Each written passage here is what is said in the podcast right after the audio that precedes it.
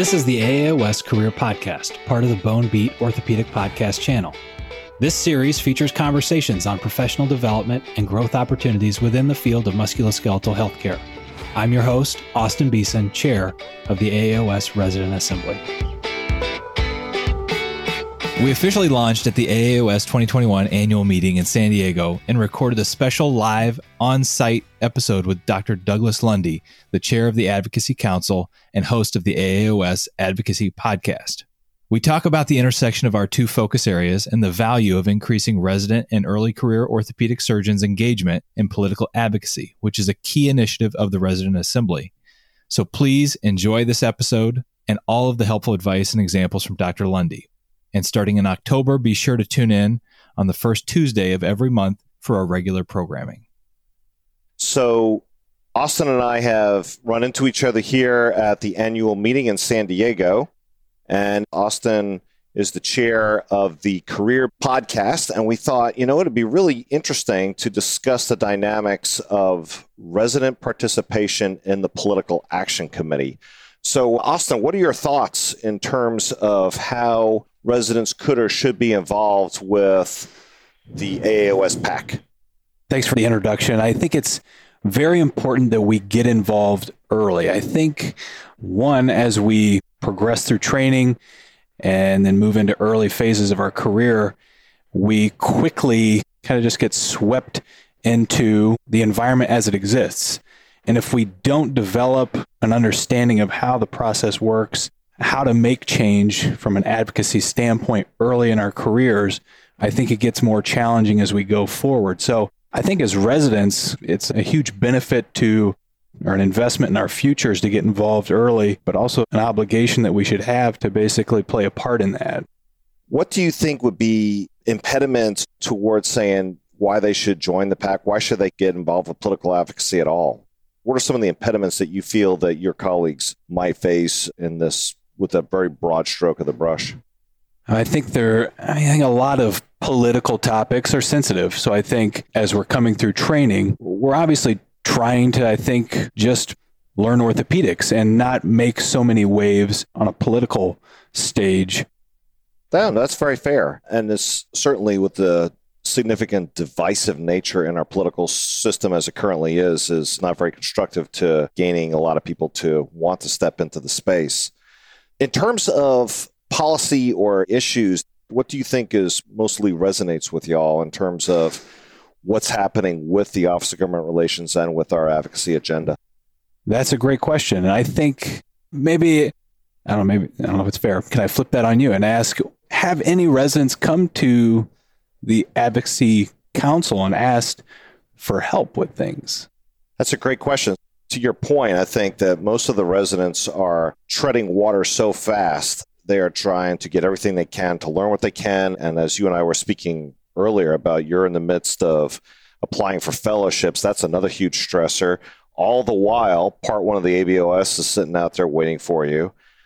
So I think that it's a big impact on y'all to even consider such things as political advocacy. Having said that, a lot of the payment issues, how orthopedic surgeons are reimbursed and compensated on a federal perspective will impact y'all as you move into practice and how things go from there. Scope of practice issues are imminent and they're everywhere to be found and they're always encroaching on what we do for our patients and in our practices without our constant attention to legislation that's coming down off of Capitol Hill, we could very well get into a situation to where what you learned in residency and then when you come into practice all of a sudden that may not be as possible anymore.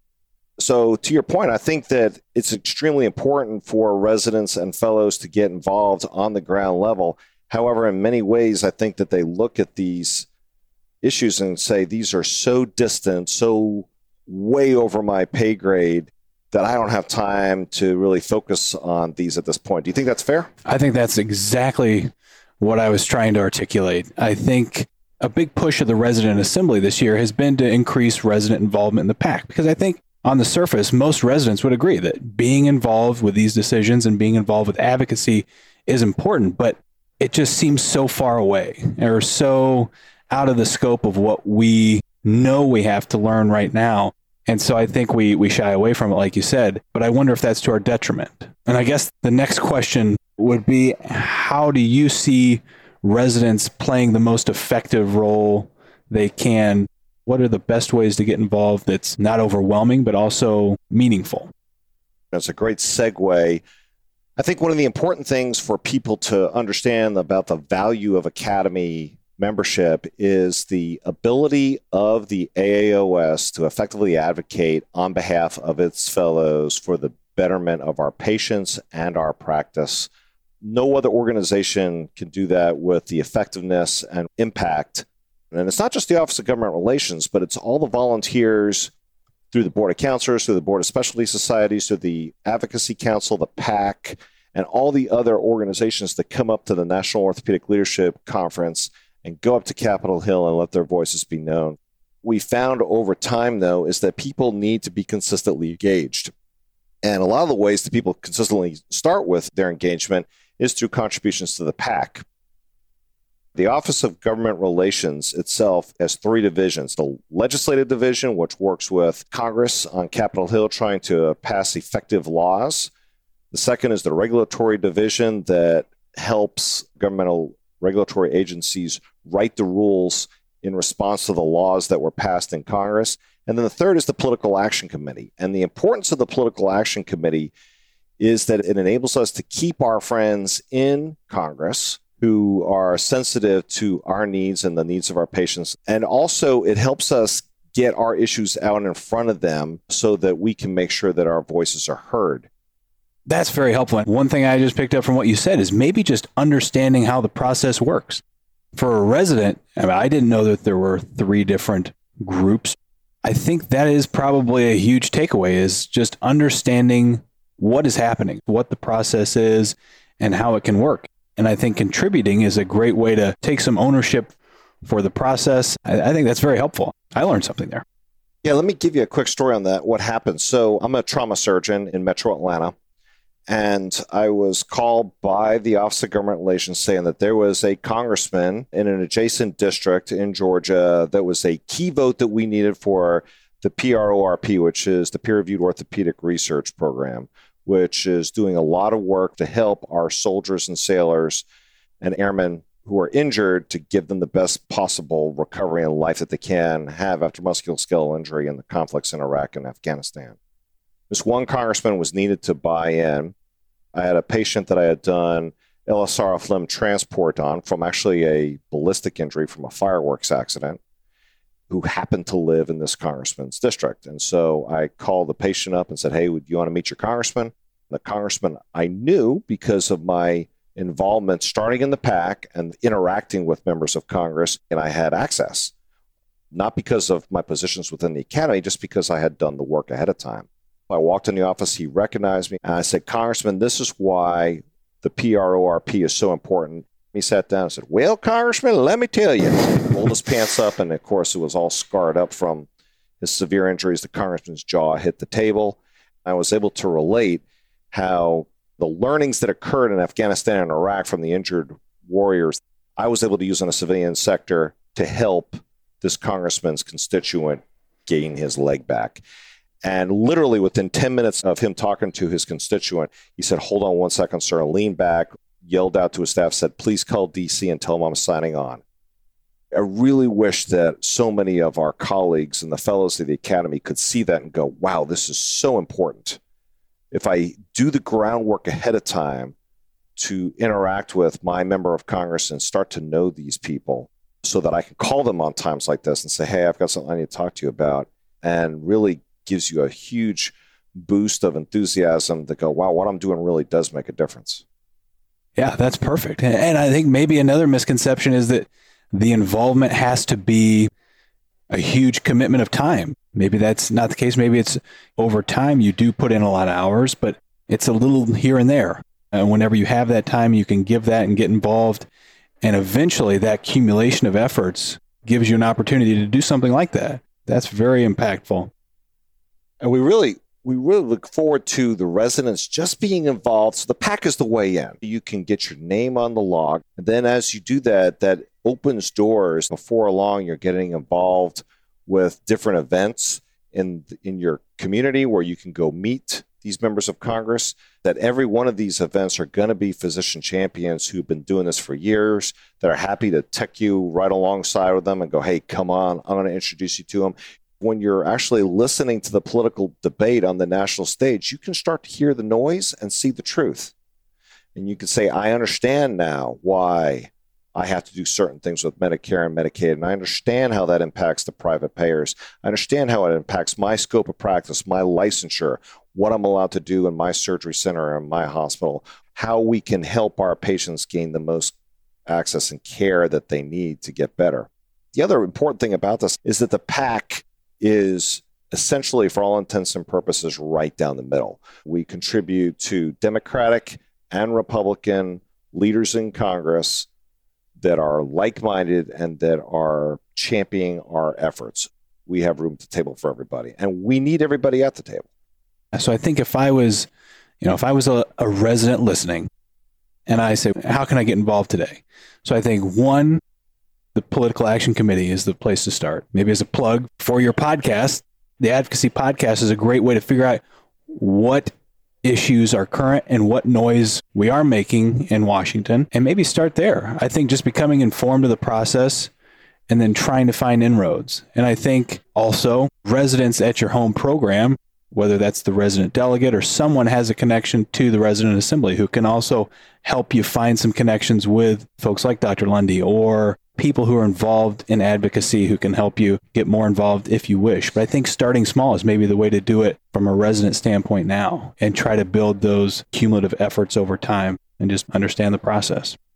I think it's important for folks to understand that regardless of your site of service, whether it's hospital employment, government employment, private practice, or in the academic space, many of our issues transcend across all the barriers so that if the private practice doctors are getting hurt in a certain area, it'll eventually come around and get everybody else as well. And uh, number two, a lot of the issues just simply transcend off the bat anyway, such as scope of practice issues, like who is allowed to do what we do? How do we ensure that only the best qualified people are doing the things that we do rather than somebody goes, oh, hey, I, hey, I saw a total knee replacement one time. I think I could do it. Let me do it. I also think just as a you know as a group of orthopedic surgeons, as a profession, we have an obligation to look out for one another. I think trying to make sure that one we're all getting a fair shake and that we're also able to provide the best care for patients regardless of practice setting. If I'm in academia, it doesn't mean that I'm not interested in in helping someone who's in private practice two states over. And I think that's what the academy in many ways means to me is that we're a group looking out for each other's efforts, regardless of where we are in practice, regardless of what our practice model is. So, without us at the table, we would have regulators and legislators who have no training or education on musculoskeletal care making laws and rules that affect how we do what we do. This is why it's so important. And as you can imagine, we need to constantly have new people coming in and saying, I'm passionate about this and I want to go along from here. When we go to Congress, we can tout the fact that our newest members, our residents, are engaged in the process. It's important to them. So, congressmen, congresswomen, we need you to take this seriously because it's not just the older generation of orthopedic surgeons that are engaged in this. It's all the way down to our newest members. They see what's important, they understand why we have to be involved, and they are going to be here in your office well after I'm gone saying similar things about the best ways for us to take care of our patients and practice our profession. One thing you said about if we're not at the table, people without our experience and familiarity with what we do are going to be making those decisions which ultimately impact us.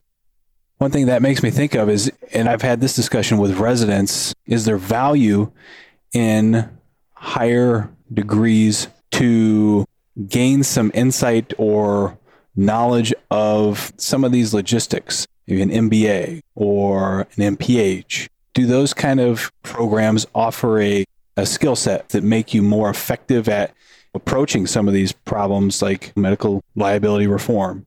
Does that make you a more effective advocate.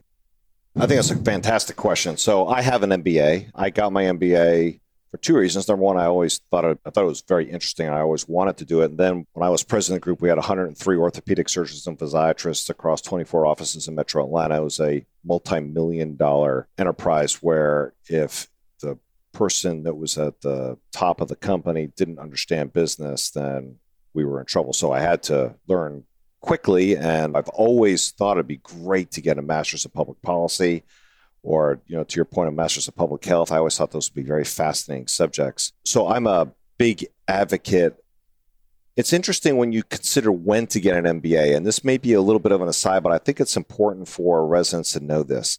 I believe, and many other people believe, it's best to get your MBA after you've been out in practice for a minute or two when you were in medical school, suppose I'm your trauma attending. You and I are in the same program. I'm on the attendings. You're a PG. Let's make you a PGY two now. Okay, PGY two or three. I know you're a four. So you're a PGY two, and we're fixing to go operate on a forearm fracture. When you were in medical school, you learned the volar anatomy of the forearm. If you know that I'm a pretty cool attending and there's no senior resident on the case, and I'm probably going to give you the blade and you're going to do the approach, Henry's approach to the radius. And the case is an hour from now, and you got a little downtime. There's nobody else up on the floor in the ER for you to see. You suddenly are consumed with Hoppenfeld and how important it is to know this approach. What's there, what the dangers are, what the neurologic intervals and all those things are. What's so important about this? You learn this stuff in med school where it was hypothetical. Now, an hour before fixing this forearm fracture, this has become incredibly practical to you. Same thing with MBA school. You're learning things, but you're going, I guess this would be practical at some point in my life. When I was vice president of our company, about to become president of this massive orthopedic practice, everything I learned in MBA school, every single course, I said, I either needed this yesterday, today, or I can see where I will need it tomorrow. Not a week from now, but tomorrow. So if folks are thinking about getting an MBA, I would recommend almost waiting till you're out in practice where you have a little bit of experience, not because anybody's trying to talk down to you, just because it makes it much more practical, like my analogy just did. It helps you think outside of your standard way of thinking. I think one of the things that you brought up that's very interesting is the hypersensitivity in terms of extremes of political ideation. I don't think has ever been more polarized, or if it has, it certainly hasn't been in my lifetime. And I can clearly understand, at least as best as I'm able to, how a resident growing up in this era may say, getting involved in politics is a surefire way for me to get my head blown off by somebody who doesn't agree with me, or even worse, misrepresents what I did say. And I could clearly understand how that would inhibit some people from trying to get involved in the process. How pervasive do you think that is? And do you have any words of wisdom for these folks that may feel that way? No, I think that has to be one of the top barriers to getting involved is just the hypersensitivity of the political climate. I think just in talking with you today, I think there's a little less stress in doing that if you start small and know that if you're investing in the PAC, if you're trying to get involved with the PAC and the academy, you're not necessarily picking a side. It's truly a group that is representative of both sides. It's a group that is truly looking out for patient care, which I don't think you'll ever be faulted for. But I think that helps make it a little less intimidating. And I guess that makes it easier for me because I have those feelings too. I think it's a very fine line we try to walk as public servants, as patient advocates, but also within the context of a very heated political world. And it's tough, but I think the PAC at least lets you come in without having to declare a side. The PAC is a less polarizing way to get involved. One of the other avenues that people begin their engagement with organized orthopedic surgeries is through the state orthopedic societies. We encourage the residents from the programs in Georgia to come and present at the Georgia Orthopedic Society meeting. And as they get involved, they are right up and personal with our board of counselor members and with other leaders in the state who are doing a lot of these things. And we often give legislative updates and regulatory updates there to our members. And just getting to know these people, understand what they do and how you can interact with them is such an easy way for folks to get involved, especially at the resident level. And if nothing else, it's very, very important to network and to know these people because these are leaders within the state. And especially if you hope to practice there, they're definitely good people to get to know as you move forward. That's a huge takeaway for me. And I think that's one of the biggest benefits of the academy meeting involvement in the academy for residents is that networking and getting you in proximity to people who can help you get involved show you how to be effective when you are involved so i think that's a great point Thank you for listening to this episode of the AAOS Career Podcast, part of the Bone Beat Orthopedic Podcast channel, with production and sound design by Mission Based Media. For more information on this topic and to hear other conversations on professional development, please visit aaos.org forward slash the bone beat career.